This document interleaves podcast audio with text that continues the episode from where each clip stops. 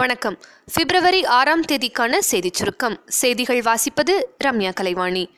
காஷ்மீரில் செயல்படும் தெஹ்ரீக் உல் முஜாகிதீன் பயங்கரவாத அமைப்புக்கு மத்திய அரசு இன்று தடை விதித்து நடவடிக்கை எடுத்துள்ளது.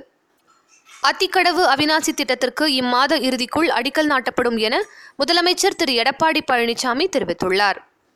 திருப்பதி கோவிலில் ரத சப்தமியை ஒட்டி வரும் பதினொன்று பனிரெண்டாம் தேதிகளில் அர்ச்சித சேவை மற்றும் சிறப்பு தரிசனங்கள் ரத்து செய்யப்படுகிறது. திருப்பதி ஏழுமலையான் கோவிலில் வரும் பனிரெண்டாம் தேதி ரத சப்தமி விழா நடக்கிறது.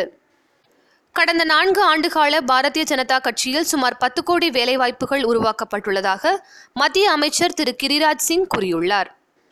சபரிமலையில் அனைத்து வயது பெண்களையும் அனுமதிக்கலாம் என்ற உச்சநீதிமன்ற தீர்ப்பை ஏற்பதாக தேவசம் போர்டு ஒப்புதல் அளித்துள்ளது.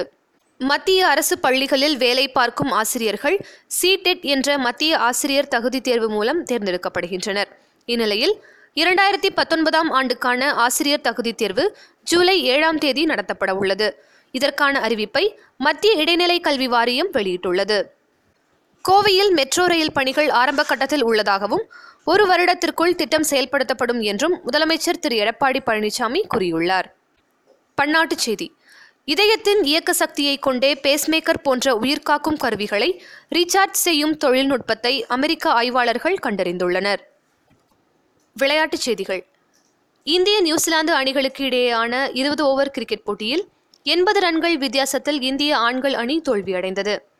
இந்திய நியூசிலாந்து பெண்கள் அணிகளுக்கு இடையேயான முதலாவது இருபது ஓவர் கிரிக்கெட் போட்டியில் இருபத்தி மூன்று ரன்கள் வித்தியாசத்தில் இந்திய பெண்கள் அணியும் தோல்வியடைந்தது.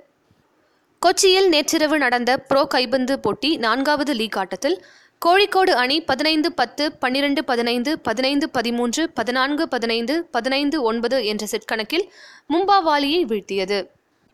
நாளைய சிறப்பு. தேவநேய பாவாணரின் பிறந்த தினம்.